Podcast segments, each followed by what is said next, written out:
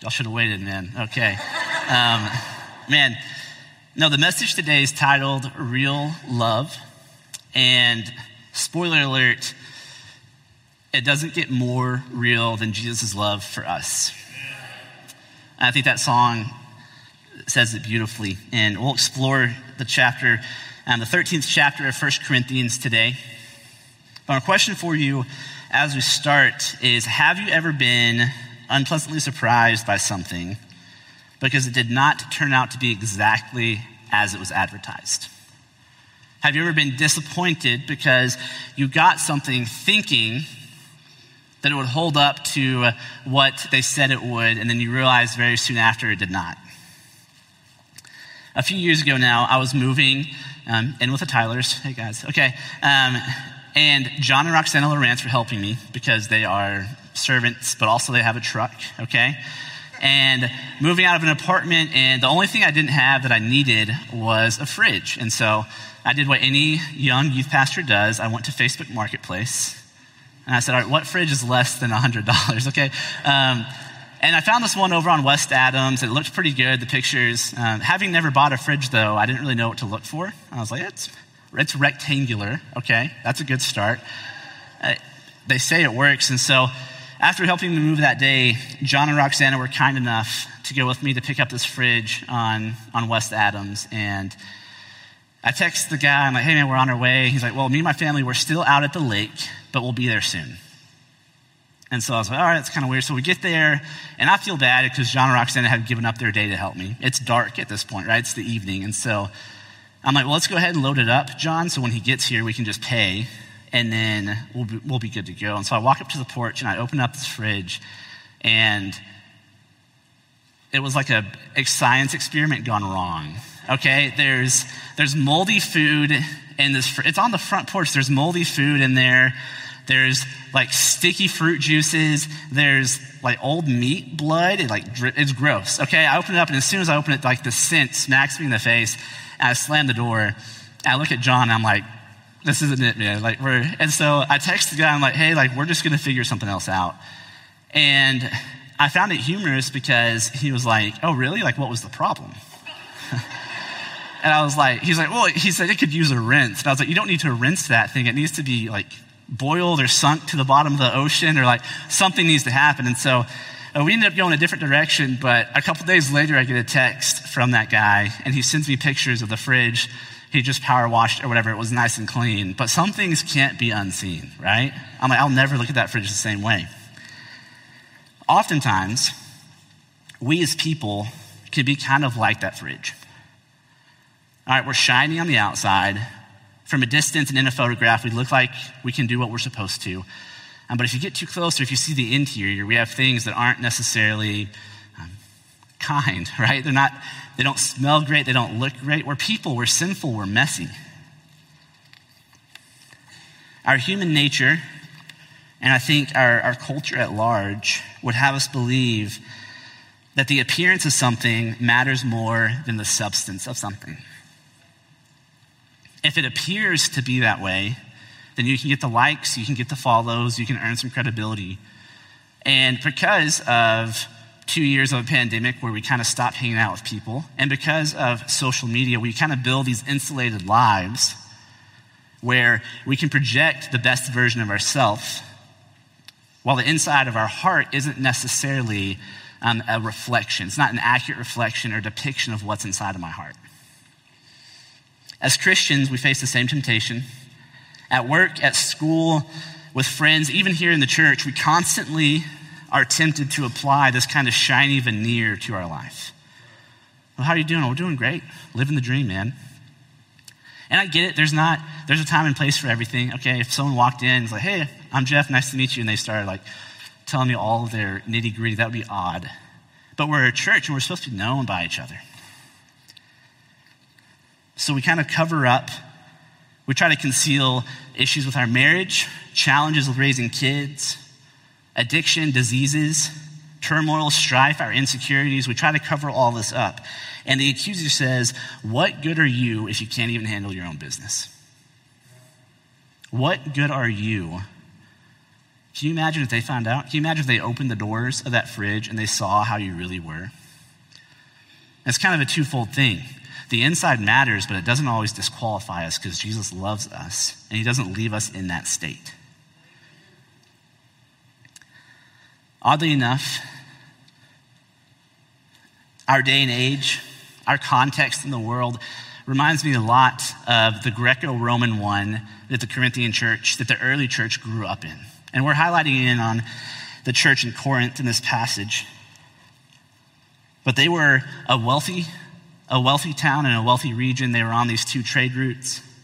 Okay, um, pleasure and power and wealth. They took them, they renamed them, and they worshiped them as gods. In our culture, uh, we do the same thing.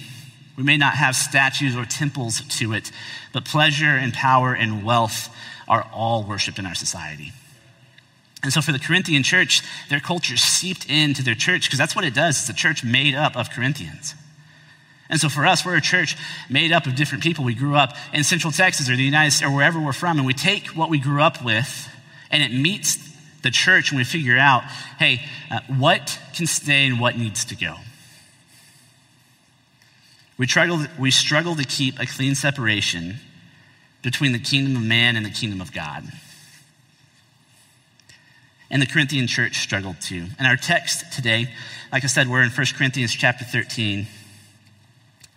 It's Paul's strong reminder for them on how they are to relate to one another. But I think it's a timely reminder for us today as well. Would you all read verses 1 through 8 with me? Paul says, If I speak in tongues, if I speak in the tongues of men and of angels, but have not love, I am a noisy gong or a clanging cymbal. And if I have prophetic powers and understand all mysteries and all knowledge, and if I have all faith so as to remove mountains, but have not love, I am nothing. If I give away all that I have, and if I deliver up my body to be burned, but have not love, I gain nothing. Love is patient and kind.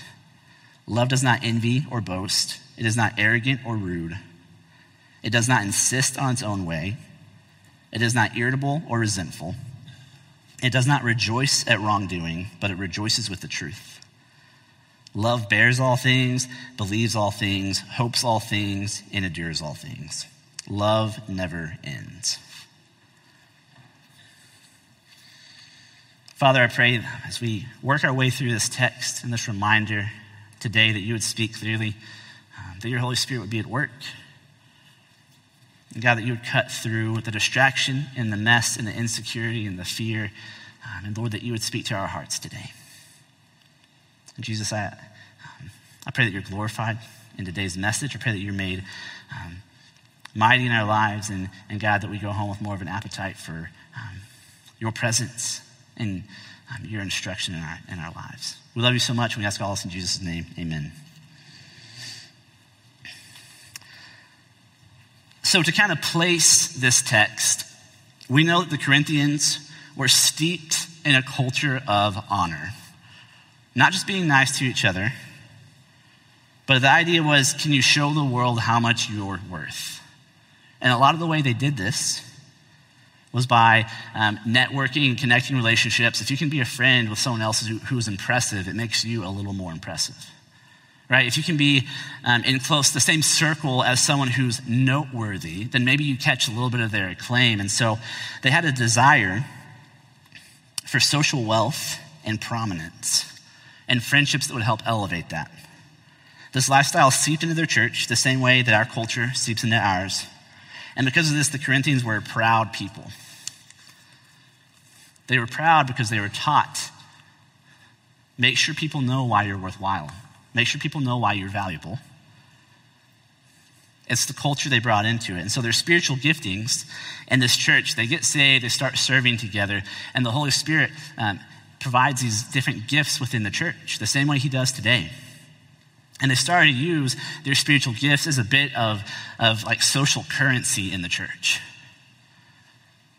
And not just, well, like, do you, are you a regular attender, but can you teach? Do you pray in a way that makes other people wish they could pray like that? Do you see how much money they tithed? It became this kind of competition because they were proud people, they were prideful.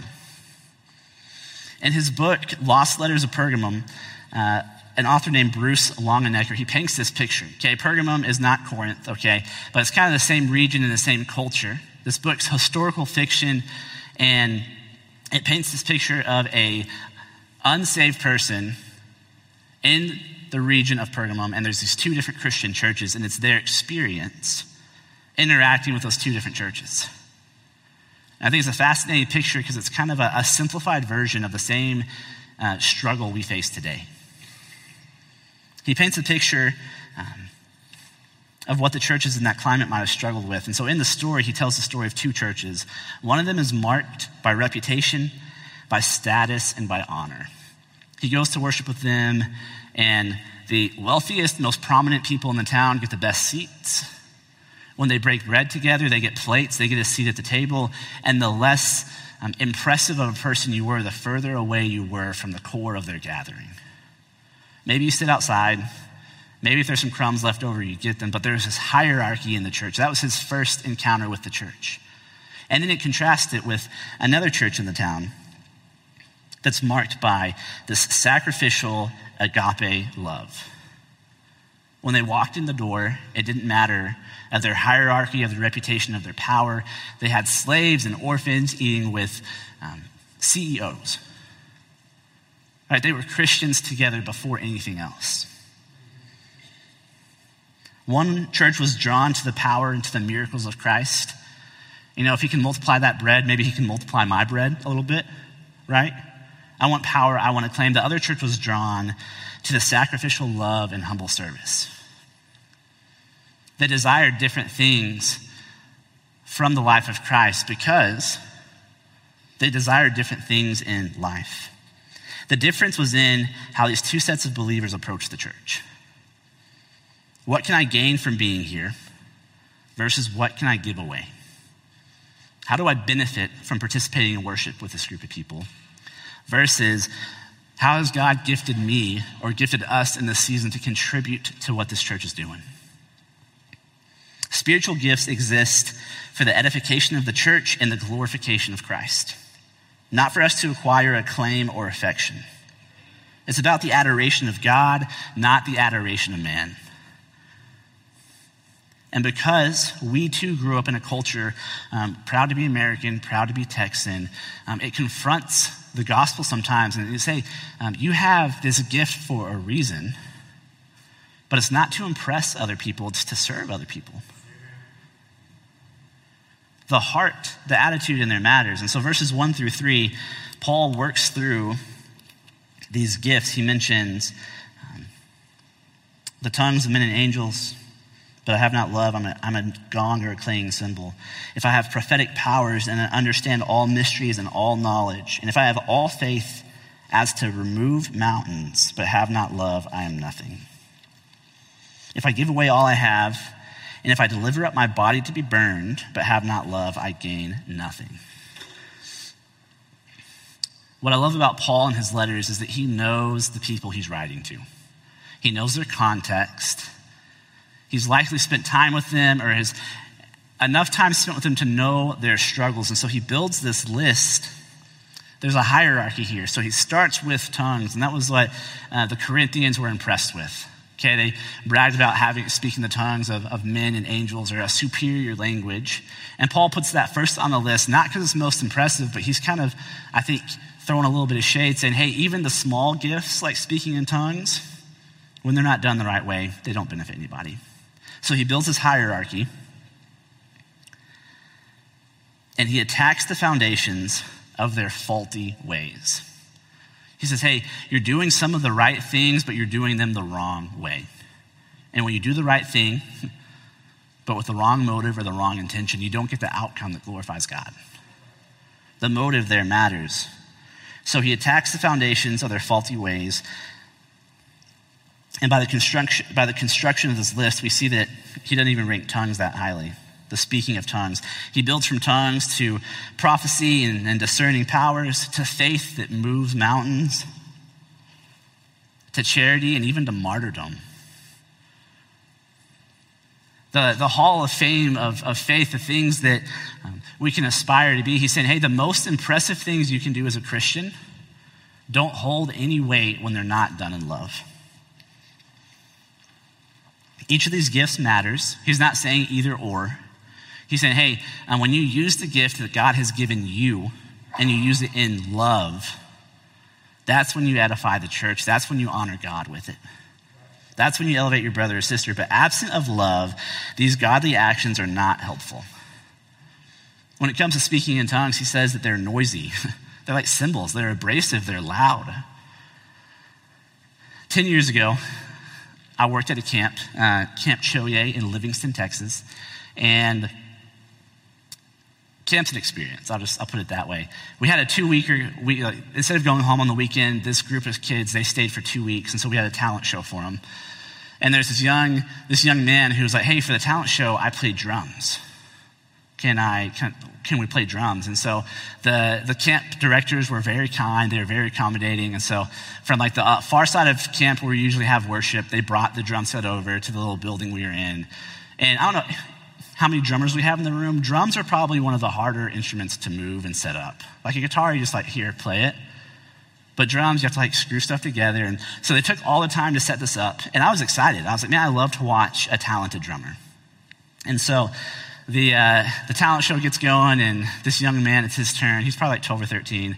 He goes and he sits behind the kit and just proceeds to smash stuff. for like 30 seconds. It's just loud, it's noisy. Um, I don't have the best rhythm, but I couldn't pick up any sort of syncopation or frequency. He just hit stuff for about 30 seconds. And he stood up and threw the stakes in the back of the room. And everyone was like, what do, what do we do with that? You know? Um, that's your gift when you don't use it in love.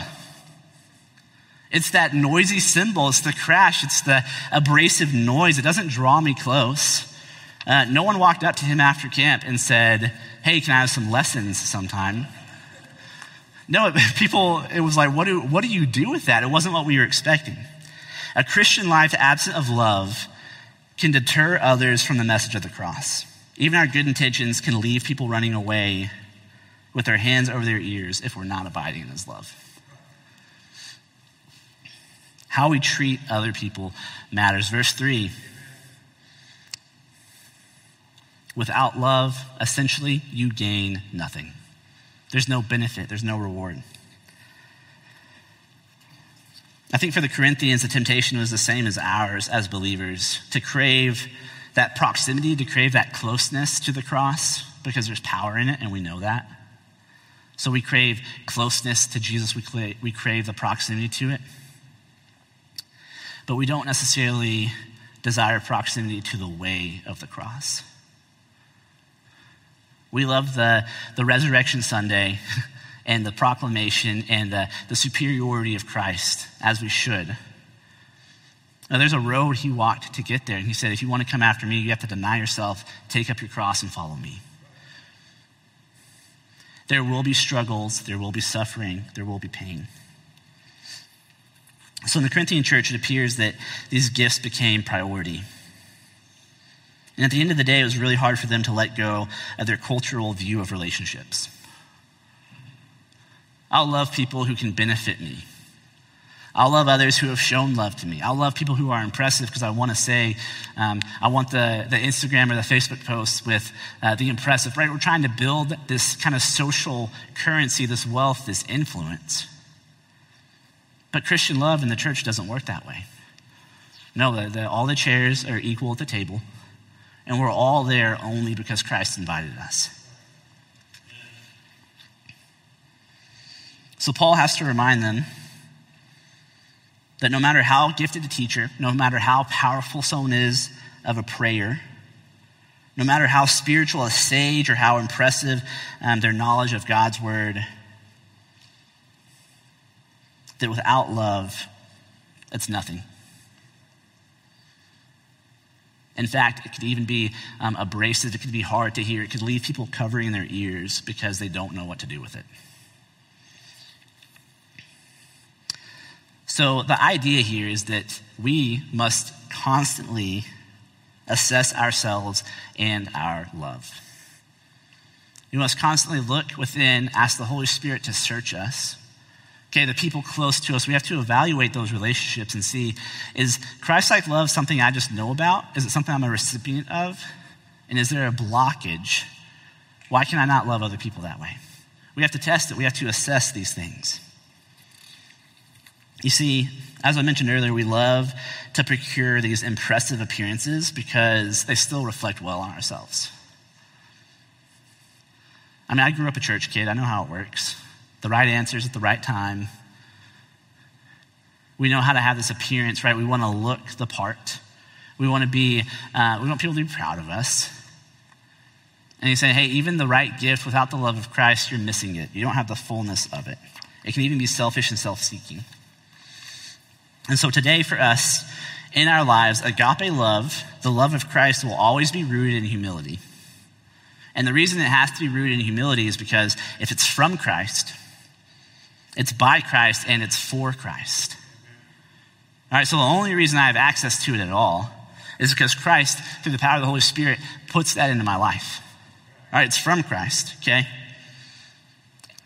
And by some power of his love for us, um, he gives us permission uh, to be conduits of it. It's from Christ, it's by Christ. And guess what? When it adds to the church, when it builds up those around us, when it, um, it's part of our, our mission, part of our, our testimony to the world around us, we honor Christ with that because we elevate his, his name in the world. It's always in humility because it's from Christ, it's by Christ, and it's for Christ. What I'm trying to say is that the Christian in the room, you can do all of the right things and still miss it. In 2 Timothy um, chapter 3, verse 5, it says that these people had the appearance of godliness, but they denied its power. And then he says to avoid such people. We spend so much time concerned with our appearance and if we're fitting the part. But appearance is only a, a, a picture of its substance, okay? Like that fridge that I tried to buy, the outside can be shiny, the inside can be full of, of filth, it can be full of moldy food. And so appearance only matters when it's an accurate reflection of the substance within. So don't let the appearance of something convince you of its substance. Seek authenticity. In your own life and in life with other people, don't just take it at face value. If you have the relationship, if you have the love with them, ask them hard questions. One of my least favorite and most important rounds of golf ever. All right, stick with me, okay? It's not really a golf story. Uh, my good friend Kyle Tanner asked me a really hard question, and I did not like it. I don't remember the rest. I just remember being mad because he asked me, but he said, Hey, um, I know the outside looks good, but what's going on on the inside? And it's like, where do you get on? you know? Um, but I need that. We need that from each other. And so don't let the appearance of something convince you of its substance. Cultivate those relationships and ask honest questions and recognize that it's a two way street. I think part of the reason that we don't ask hard questions is because we know, man, if I, if I ask Kyle that question, he has permission to ask me the same one. And it creates this reciprocity. And we don't want that. Like, no, like, let's just both be shiny fridges from a distance, okay? Seek authenticity. And so Paul finishes up here, verses 4 through 8 talking about the substance of love, not the appearance of giftedness, but the substance of love. He says, Love is patient and kind. Love does not envy or boast. It is not arrogant or rude. It does not insist on its own way. It is not irritable or resentful. It does not rejoice at wrongdoing, but it rejoices with the truth. Love bears all things, believes all things, hopes all things, endures all things. Love never ends. You know, often, um, throw it out there. Where do you usually hear this passage of Scripture? Weddings. Yeah. Uh, it's a great wedding passage. And I say it's a little more romantic and sweet when it's someone that you got to pick. You say, hey, I will, I will uphold these vows. But Paul's isn't saying, hey, to the person you want to spend the rest of your life with, this is what love looks like. He says, hey, to the person in your life right now that you cannot stand, this is what love looks like. It's more fun at weddings, okay? Uh, it's this lofty, this beautiful thing, but it's not just a resolution for committed couples. No, it's a command, it's the essence of Christian community. It's the love of Christ embodied among us. Theologian Charles Erdman states that love may be difficult to define, but it is not difficult to discern. Paul attempts no definition, analysis, or description. He pictures love in action. He shows what it does and what it feels and what it refrains from doing. He records the ways in which it manifests itself today. So then, for us, what is this love? Love is patient, it's in no rush, it's willing to walk slowly and honor the person and the moment. So often in relationships, we hate to, to walk slow. We hate to work through struggles. Um, either understand it and correct your behavior, or we have to figure something else out. But love is patient. It doesn't mean love puts up with anything, okay? It doesn't mean, what it means is, hey, I will walk with you through this. We will take our time. Love is patient. Love is kind. The sharp edges are rubbed smooth by adequate time spent with the Father. His kindness shapes us, and I can know or I'm able to be kind because I know the source of kindness. I'm able to be patient because I know the source of patience. Love does not envy or boast, it's not self seeking or self focused. This love is not arrogant or rude, it doesn't have to get its own way. Love is not irritable or resentful. It can't be. If it's patient and if it's kind, it can't be irritable or resentful. Love does not rejoice in wrongdoing, but it rejoices in the truth. This love cares for life and others the same way that the Lord does. Love bears all things, believes all things, hopes all things, endures all things. The love of Christ never fails. His love never ends, and his love never loses. That's a powerful love. Dr. Tom Constable, a longtime professor at Dallas Theological Seminary, um, says this in his commentary regarding this, this passage. He says, Love does not deal with other people in a way that injures their dignity. It does not insist on having its own way, nor does it put its own interests before the needs of others. It is not irritable or touchy, but it absorbs offenses, insults, and inconveniences for the sake of the welfare of others. It does not keep a record of offenses received in order to pay them back. And so, if this is what real Christ like love is, then how often am I guilty of peddling counterfeit versions? How often do I call something Christ like love, but really the substance doesn't match the appearance? It's got the label on it, but that's not what it really is. What may appear as love on the surface can really just be concealed manipulation, coercion, self promotion, abuse, or even bullying. Terrible things happen to people every day in the name of love. Paul tells us about the qualities and the essence of love so that we can evaluate our own heart and our own relationships. Not to assess other people, not to cast broadly to you guys and say, hey, y'all are doing it wrong, but it's a mirror for me to look at and say, hey, um, this is what I call love in my life. Does it match up with what the love of Christ looks like? This is what I say is loving in my relationships, but does it match up with how Christ loves us? I really don't think the Lord wants anyone to have that Facebook fridge experience with his people, okay? They don't want to advertise one thing and then show up and experience something entirely different.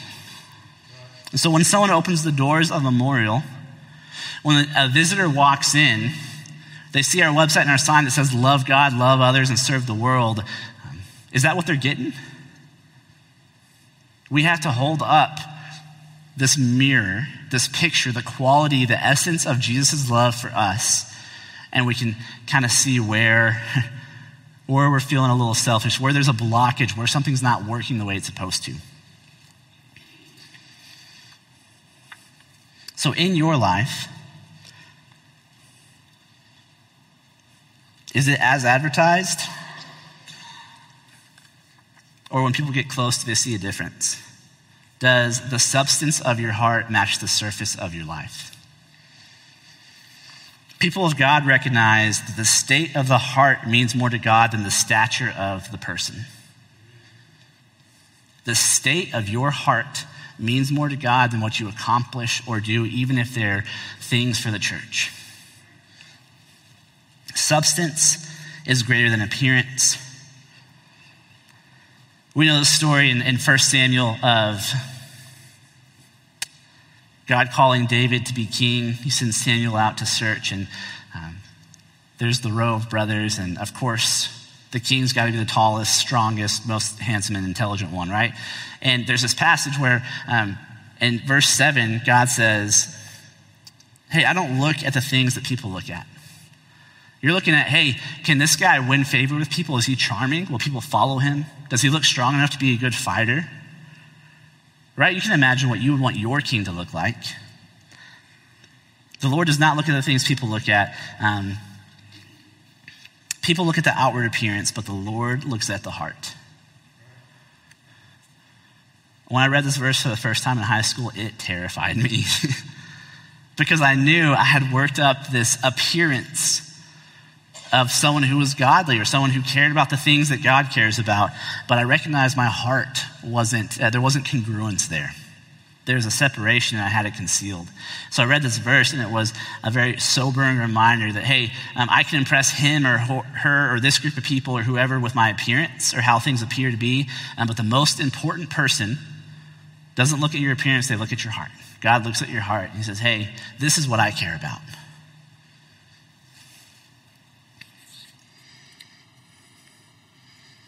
When we prioritize a person's status over their life,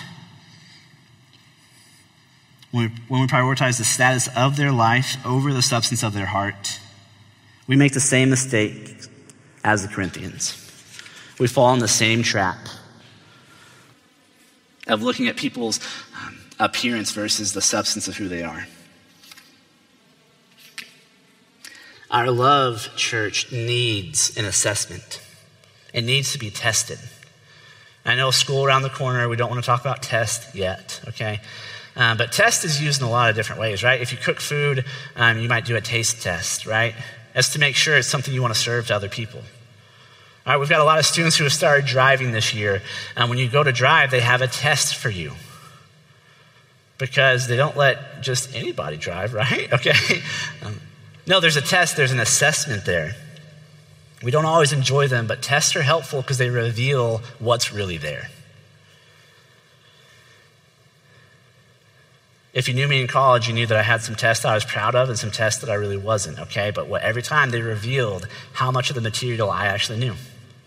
They reveal what's really there. And so, um, the, uh, a couple weeks ago, Ross Allen was teaching our, our students, um, our Sunday school class, and I wrote down these questions in response to what he was teaching. Um, I think it was Second John that day. And so, for us, um, how can we test our love? I think these are some good reflection questions. Does it seek their welfare more than your preference or desire? Because if it's about your preference or your desire, it may not be love. Does it exist even when they do not behave or live how you expect them to? Because Christ like love um, is not conditional. Does your love exist even when they do not behave or live how you expect them to? Lastly, does it draw them closer or does it draw me closer to them and the heart of God? Or does it create distance and space for me to belittle them? Love is not a platform for you to stand on to look down on other people. When in doubt, we must look to Christ and his example. How has he demonstrated his love for you? Has he been patient with you? He's been patient with me. Has he been kind? Has he been envious or proud? He hasn't. Has he been impatient or rude? Never. Has he been resentful? No. He always rejoices in the truth. He always walks with me. He bears all things, he believes all things, he hopes all things, and he endures all things. And as the band comes back up and we um, have a time to respond to the scripture today in worship, I want to say in your life and in your relationships, don't call it the love of Christ unless it truly is. Don't give somebody a reason to say the love of Christ is not all of these things. Because the love of Jesus is always patient, it's always kind. Does the love in your life, does it look like his love? Does it have the same aroma? Does it elevate others and does it draw them close? Because that's what the love of Christ does. My giftings or my effort on my own is a noisy gong, it's a clanging cymbal, and it pushes people away. It gives them no reason to step closer, to investigate, to have curiosity. But when you love someone and they've given you no reason to do it, there's a spark of curiosity. When you embrace someone when they would not embrace you in return, it causes this question Do I see dignity in the faces of those that the world has cast aside? Because Jesus does. The truth of the matter is, we only know this love because Jesus has demonstrated it for us first, right? We only know it because he has shown it to us first. He has shown us, and in doing so, by the power of his Spirit, we have an opportunity to love the people in our lives that way. And so, my invitation to you today is to, to reflect on your life and your relationships. Let the Holy Spirit search you and see. Has the love in your life, the love that you've given, has it been more of a burden and a bludgeon to those around you? Sometimes mine is. That's okay. We can repent. We can turn away. We can ask Jesus, um, hey, can we trade this counterfeit love for the real thing because I want to share that with the people around me. His love is patient and his love is kind. Maybe you've never really known or experienced a love that was patient and kind. I know we all grew up in different um, families and different homes. We have different experiences. So maybe you've never known a love that was patient, that was kind. Maybe you've never known a love that didn't manipulate, intimidate, or bully you. Well, today I want you to know that in Jesus you can. You absolutely can. His love comes with no conditions, and his love never fails. I want to invite you to that today. What will your response be? You know, if you want to commit to this congregation, if you want to grab hold and say, hey, um, Lord, why do you have us here? And how can we serve and add to your work at Memorial? Come forward. I'd love to talk with you. If you need to give your life to the Lord because you never have, if you need to receive that unconditional love, His love is patient, His love is kind. It's not based on your performance or your status or what you did last night. He gives it freely. And if you need to follow the Lord in baptism, or if you feel called to vocational ministry and you want to proclaim that, or you need to, um, you want to receive that call, if you just need prayer, come forward. We'd love to pray with you. You guys go ahead and stand. And in obedience, would you move? Would you respond? And would you pray? Father, as we enter this time of worship, I just pray that you would give us boldness to respond to the, um, the initiation, to the, the prodding of your spirit. God, I pray that we wouldn't um, push off obedience or confession another week. I pray that um, this morning, right now, that you would um, bring that forth in our heart and in our minds. And I pray that um, you would just continue to work in and refine this congregation, this body of believers. And Lord, that every day would our love be more and more like your agape love. Would we look out for others and not our own interest? Would it be selfless? Would it be um, a reflection of who you are?